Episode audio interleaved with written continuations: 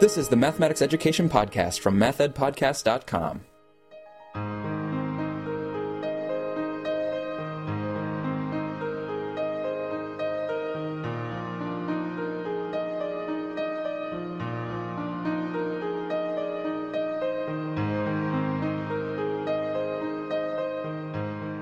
Welcome to the Math Ed Podcast. My name is Sam Otten from the University of Missouri, and today I have two guests with me.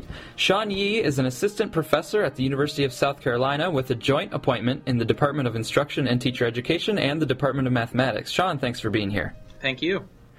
And I also have with us Jonathan Bostic, who's an assistant professor in the School of Teaching and Learning at Bowling Green State University. Jonathan, thanks also to you for being here. My pleasure. So, Sean and Jonathan have co authored an article that was published very recently in the Journal of Mathematical Behavior, Volume 36, and that's entitled Developing a Contextualization of Students' Mathematical Problem Solving. So, we're going to be talking to both of them about that article, but as always, I like to start by um, just getting on the map where people are from in terms of your graduate studies. So, Sean, first of all, uh, where'd you do your graduate work and what was the focus of your dissertation? Thanks, Sam. Yeah, um, I did my work at Kent State University in Ohio, and my dissertation was on conceptual metaphor theory, so metaphors that students use to discuss problem solving. So, very closely related to this article, in fact. I focused on what conceptual metaphors, and those are the concepts did they bring to the table that they talked about. So, essentially, what experiences uh, did they try to communicate for um, problem solving? And this was mainly focusing on geometry students at the secondary level, uh, 9 through 12. Okay, and who advised your work there? Uh, Anne Reynolds, super lucky. What a wonderful, wonderful person. She just recently retired too, but uh, what yeah. a, what a great program they have there, and I just can't speak enough to her and, and the quality of uh, advisors. I've, I've been fortunate enough to have that lineage of good advisors. Yeah, it's wonderful. Uh, and Jonathan, where'd you go to graduate school, and uh, what was the focus of your dissertation? So I did my doctoral work at the University of Florida in Gainesville, Florida. Uh, my advisor was Dr. Stephen Pape, and co-advisor was Dr. Tim Jacobbe. And like Sean, I, I, can't say enough good things about both of them. They were fantastic in getting me through the process and being supportive, thoughtful, and, and passionate about the work that I was doing. Mm-hmm. My dissertation study explored sixth grade students' problem solving performance as well as our unit test outcomes uh, after experiencing an instructional approach called teaching through problem solving or teaching via problem solving, which comes from Schroeder and Lester in 1989. Uh, so it's been around. And then I, uh, I gather data about how they solve their problems, that is, what representations they employed in a pre post fashion and then I also compared their outcomes and experiences to uh, business as usual mathematics teaching by a, a, with a comparison teacher. A related part of my dissertation study involved creating a measure that addressed sixth grade students' problem solving ability while also addressing our relevant state level mathematics standards at the time. Uh, so my work came out just prior to Common Core, and now uh, that's, that's leveraged me to thinking about improving it for Common Core standards. Hmm. So clearly, you're both, you know, working independently on your dissertation studies that involve problem solving at different levels. And the article that we're talking about in JMB involves problem solving with middle school students and high school students. But how did you guys link up with each other? How did what brought you together to be doing this work on students thinking about their problem solving? So uh, it's kind of funny. We met at PMENA, um, Psychology and Math Education North America, um, in Columbus, Ohio. I think that was 2010. We were both grad students, but John was a year ahead of me. In other words, he was finishing up a little before me. And honestly, uh, we met each other when he came in the front door, but then we sat down together for lunch, and we got to talking. And next thing you know, he said, "Oh, really? We're both in problem solving." What's interesting is that we were in different fields of problem solving. You know, he was middle school, I was high school. He was dealing more with representation theory. I was dealing more with linguistics and, and metaphors and uh, discourse. And so, despite those differences, we had this common thread of problem solving. That was really nice. Um, and so we decided to persevere and talk more. And then uh, over the next couple years, we saw each other at conferences, and uh, we said, "Hey, we've got this data. Let's let's come together and uh, see if maybe we could look at it from different perspectives." We shared that how I had data from my dissertation study uh, looking at sixth grade students problem solving I had uh, their unit tests, I had problem solving tests, but I also had Think Aloud data uh, where I'd interviewed them uh, pre post, uh, those in my intervention group receiving the intervention, as well as a group that was in a comparison group. And uh, Sean said, hey, Well, hey, I've got pilot study work as well. And we kept the conversation going and thinking about was there a mutual interest and i think that's how we, we came together is is having many open conversations about uh, what interested us and what data we had and what we could add to the field mm-hmm. And so there has been a lot of work for a lot of years on problem solving in general, but you guys take a little bit different perspective. You're looking at students' contextualization of problem solving. So I was wondering if you could just help us understand what you mean by contextualization of problem solving and how that relates to the other kind of more standard studies of just problem solving itself. Sure. We'll start by saying that contextualization isn't necessarily clear in the Common Core state standards. And when you think of it in, con- in context, saying that word tongue in cheek, it's used in a variety of ways. And so we started to, to delve into the literature and think about how is contextualization framed? How have others thought about it? And also drawing on what do we believe at our cores? And so we started to ask ourselves what context um, did students bring to problem solving? We weren't necessarily looking at how do students contextualize problems, but we wanted to think about how do they how do they contextualize problem solving itself, the process, the experience of engaging in problem solving. So our framework stems from uh, much of uh, Nilsson and uh, Ryve and von Glasersfeld. So our contextualization provides a framework to characterize how students perceive problem solving. And we did this by thinking through the lenses of situational, which is what I did, looking at students' representations, and their cultural contextualizations, which is what Sean did with the conceptual metaphor theory, as a means to understand their conceptual contextualization. So we, we feel that our ideas about students' contextualization of problem solving is really coming from students. It's not something that, that we've necessarily imposed upon them. It's what are they saying to us in their work as well as in their words while they were engaging in this in this problem solving experience. Yeah, I, I think it's it's very important to realize that one of the things that when you talk about how problem solving has been studied in the past is that we've seen a lot of studies. This is a very classic design from the 70s and 80s and 90s when cognitive science started to take hold. That when people were studying problem solving, say, well, what is it? And they would go out and they'd take some students in and they'd observe some students and then they would go back and read some books and think of theory and try to come up with something on their own essentially. In other words, they, they would collect a little data and then most of the development came from them sitting in a room and reading books and researching and thinking about proper models. Well, the nice thing here is that we were able to use the students and make the students' voice be heard through the whole story because we were able to triangulate from so many different angles from the cultural, from the situational. We were able to look at it uh, to use those multiple angles to really let the student's voice come through so that the contextualization of problem solving is not our, our words but theirs. Mm-hmm giving the students a voice like that, it becomes important to hear a little bit about who the students were. So, could you just tell us uh, who your participating students were, and then what data did you collect from them? So, we had um, sixth grade students and tenth grade students. The tenth grade students were from my pilot study, and the sixth grade students were part of John's experimental and treatment group. The data we collected from these students is we had video data, as well as the hard uh, manipulatives and artifacts. So the artifacts that the students wrote on, or when they used the manipulatives, we had that on video, and we were able to send the data back and forth between the two of us. Being at different universities, it was a little tricky, but we got the video data back and forth, and we were able to look at each other's work, and we gave each other's data a full analysis as we would in our own techniques, basically, um, and then we brought the, the, conversation together and we looked at them more holistically because of that. John looked at it looking at, again, the situational um, contextualization, which was representation theory, and I looked at it uh, through the language and what language they used. So John looked at the artifacts and also the language, but but focusing on on how they were able to come to conclusions using um, the situational information. And I looked at it at what language they used to communicate that information. What words did they use? How did they try to communicate that to the interviewer?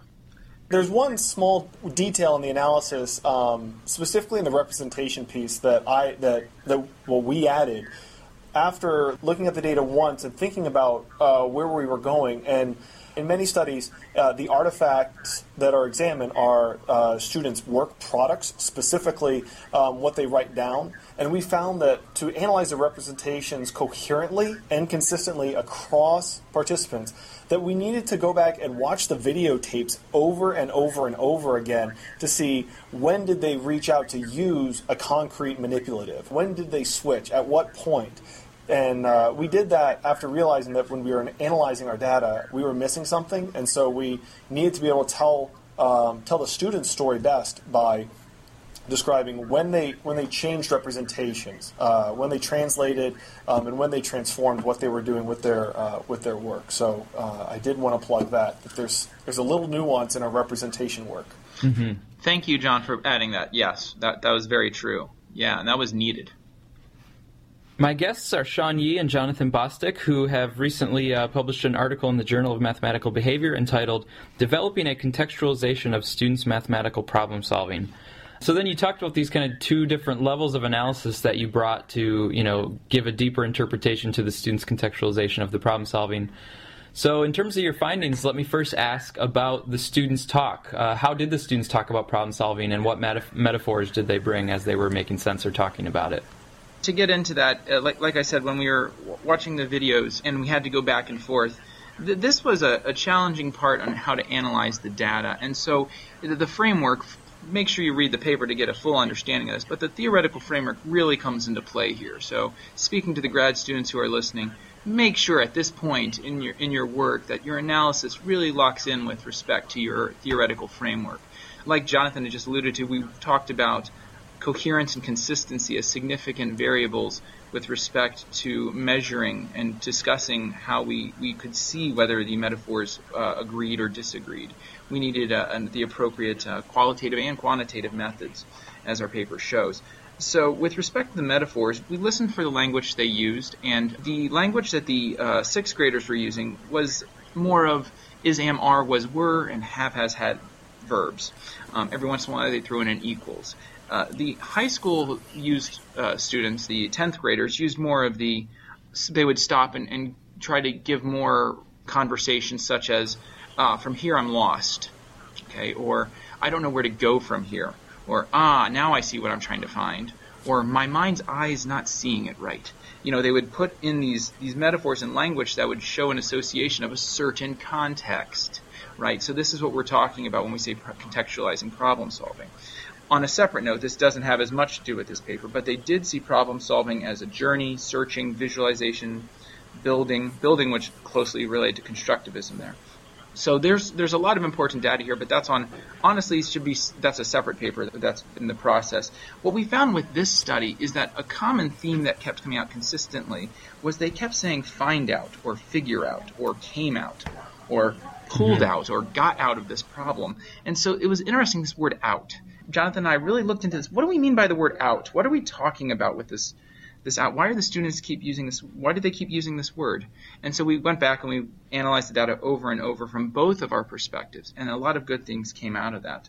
This would be actually a good chance for, for Jonathan to, to share what he did then with it when I when I looked at the representations, um, and or I should say, we looked at the representations three impressions came out, and again, I, would encourage people to look at the paper to uh, have a deeper understanding. But three three impressions came out. One was that uh, high school students employed more diverse approaches than uh, the, the middle school students in our sample. Middle school students typically employed symbolic approaches, yet they did this successfully only two out of nine times. There really was a difference in the in the number and the type of representations that middle and high school students were using when we compared those with similar performance levels. The, the second impression that we drew out was that facility with non symbolic representations was connected to problem solving performance.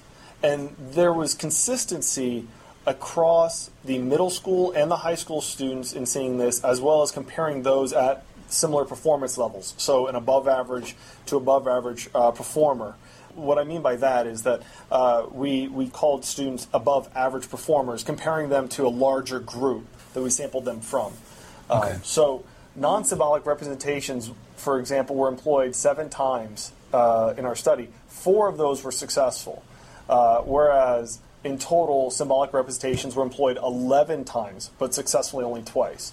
So, mm. putting this another way, uh, those who employed a non symbolic representation more than three times more likely to reach a solution than their peers using a symbolic representation. And then, then we had a third impression, and it was very nuanced. Uh, we tell a story about Betty. Betty engaged in this problem solving manner. She sought to reason about the task in a coherent manner, which, while she was working with non symbolic approaches, this was in stark contrast to many who used symbolic approaches what we notice is that those who typically use the symbolic approaches tend to do it without making sense of the problem situation. So the, their problem solving manners were fairly incoherent and or they were inconsistent with the problem. Yeah, that was so the big thing. Those, we had three uh, impressions from our, uh, our representation work that complemented Sean's conceptual metaphor theory analysis. Sean, is there anything else to add there? Well, yeah. So the thing when you say compliment, John, you got to remember we've already come down to the we've already figured this out. so we should say right here we actually were struggling for a little bit because we said, well, gosh, what what can we do uh, to understand the symbolic and non-symbolic representations and this word out? How does this all relate? That's right. And so one of the things in uh, conceptual metaphor theory, and this is all thanks to George Lakoff back in the 80s, I want to give a shout out to him and his wonderful work. He's over at Berkeley. Was mm-hmm. that the idea of an ontological metaphor is the idea that you're going to be changing your reality or your perception of the situation. And when you think of this idea of out, we listened very closely and we were able to come up with a framework to build off of that was very different and also very um, helpful because students were saying the word out to get to the solution. And in is not inside the um, the inside material was the given, and what we found was the problem was actually the container. So they see this as the container, and the inside material um, is the given, and the outside is the solution. And how do they get there? How do they get from the inside to the outside? Was used to the help of the um, idea of approaching or getting through the container was all because of the representations. I think this goes to, to if someone wanted to know what is a, a key takeaway from the study, what is something that we drew out, and I that, and what Sean is hinting at is that the representations that students were using while engaged in problem solving, not necessarily the procedures that they were applying to those procedures, the representations were the means to figure out a solution or get out of the container and get to this space outside of the container where the solution exists. So we felt that was a very key, compelling piece coming from students' language and their problem solving work is that they see all of the information bound in this container. That is the problem's text, its ideas. Their thinking, their contextualization is how do I get out of that container? And so we learn from taking our, our two results, our two sets, and drawing on the bricolage metaphor of putting pieces together to build something that we that we feel is coherent. And that was that those who can meaningfully employ more than one re- representation while problem solving more likely to be successful. Also important is that it's a, that students need to students recognize well if I have facility with different representations, I can try different representations to help me get out of this container, to leave the container get to the solution space. And we we learn from listening to what students did and the representations they were using how they recognize limitations with a representation. They also recognize limitations that they had with it. There was one instance where a student tried to use a pictorial approach, and he stopped himself and said, Well, I'm not sure this is where I'm going. And I paraphrase. Uh, so he stepped back and went back to his previous representation because he felt more confident with it. He felt like there was something appropriate about it. And it, and it did work. He eventually pushed harder on the container and got out. Hmm. So we were able to synthesize across the two points. And the container metaphor is actually you have a visual represent you yourselves have a visual representation that you've used of the container metaphor and is that the one that people can actually find uh, through the publisher's website yeah if you just go to if you just google jmb or in the elsevier website you just look us up in the contextualization of problem solving you'll get the abstract of the paper and we have a pictorial abstract so you can see how this container comes into play, how the language and the representations work together to really make it clear that it's not so much that they used a symbolic representation or a non-symbolic, but did they have enough representations that would give them a better chance and a better understanding of how to move through the problem. Mm-hmm. And it, it gave me kind of a new image in my own mind of the students that were working symbolically, but not successfully reaching a solution in their problem solving process. I now kind of have this vision of them, you know, inside the container using symbols and pushing these symbols around, but not really in a meaningful way. And so it means, okay, they're pushing the ideas around inside the container, but they're not figuring it out or they're not actually breaking through to the solution, which is kind of, you know, outside. Yes, you're absolutely right, Sam. And I, I think something the listeners would appreciate is that that graphical abstract that you can find that Sean referenced, uh, that that took a lot of time and effort uh, over the course of 12 to 16 months to develop that container metaphor and get feedback from others, especially um, when we submitted preliminary versions or earlier versions to places like PMENA when we first presented it. And from there, we, we drew upon feedback from our peers and thought about it more deeply. And that's how we were able to get the container metaphor into Journal for Mathematical Behavior, was really thinking about it and taking that feedback. Mm-hmm. Yeah, um, yeah, if I could just say uh, two more things too. So I think the the model. Thank you very much, Jonathan, for mentioning how long it took us to come up with that. This type of stuff takes time, and um, the value, as you said, Sam, about how you can now see them working with it. You have an image, at least, to describe problem solving. You have a contextualization of problem solving. That's very useful for another reason we talked about in when we reflected at the end of the paper about well, we all heard the kids talking about getting out, figuring out, but what's figuring in? What's going the mm-hmm. other direction?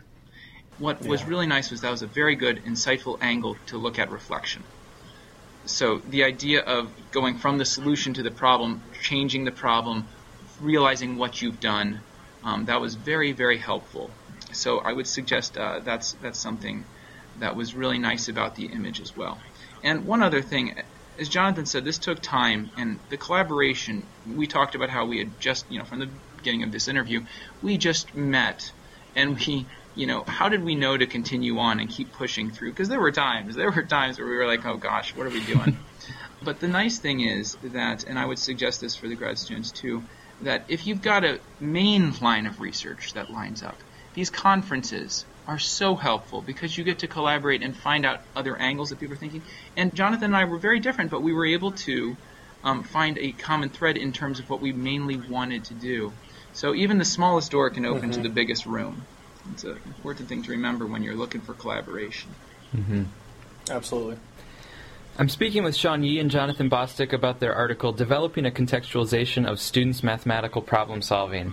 Um, it's been fun talking about the article. I also have another fun question to ask both of you, and I'll start with Sean again. So, Sean, if you weren't in mathematics education and finding all these, uh, you know, productive collaborations in the field, what do you think you'd see yourself doing instead?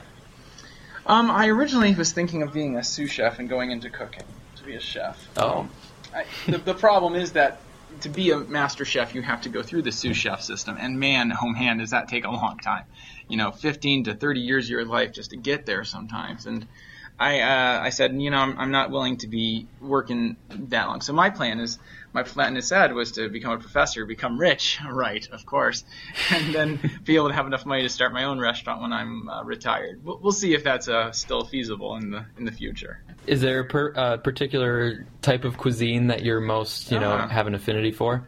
Yeah, actually, uh, I'm multiracial, so I was looking for synergy between Italian and stir fry, and uh, I think that idea has actually took hold in a couple of cities where you've got the pasta base and then you've got a stir fry on top. So I've seen a hmm. seen a little of my uh, thoughts coming through actually.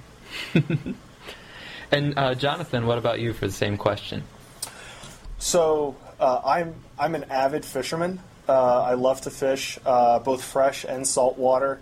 Um, I have most of my life. Uh, and uh, when I was when I was an undergraduate in college, I, I went one summer to the Outer Banks, uh, like I did many summers, and I went on a boat offshore fishing.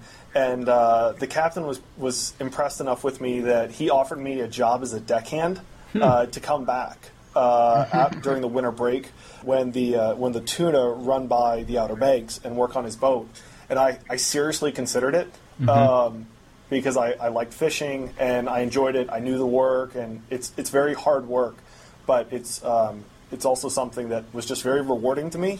And so uh, I I would eventually like to uh, to, to have that kind of uh, kind of life where I'm being am able to, to go fishing and also take others fishing because I really take joy in um, seeing others enjoy it and have fun and experience the thrill and uh, you know also be engaging in sustainable aquaculture I think is very important. So even as a fisherman, I recognize you know to be careful with our oceans, our lakes and waters. So uh, yeah, I'd, I'd, be a fisherman honestly. Hmm. Sean, uh, how are you at cooking fish? yeah, exactly right. I, John and I need to go fishing sometime, and I'll need to cook it up. Exactly. Yeah, that'll be good. Absolutely. There you go. Uh, well, thank you both very much for coming together to talk about your work. Great. Thank you very much, Sam. Really appreciate it. It's been great. Thank you so much, Sam. I appreciate this opportunity.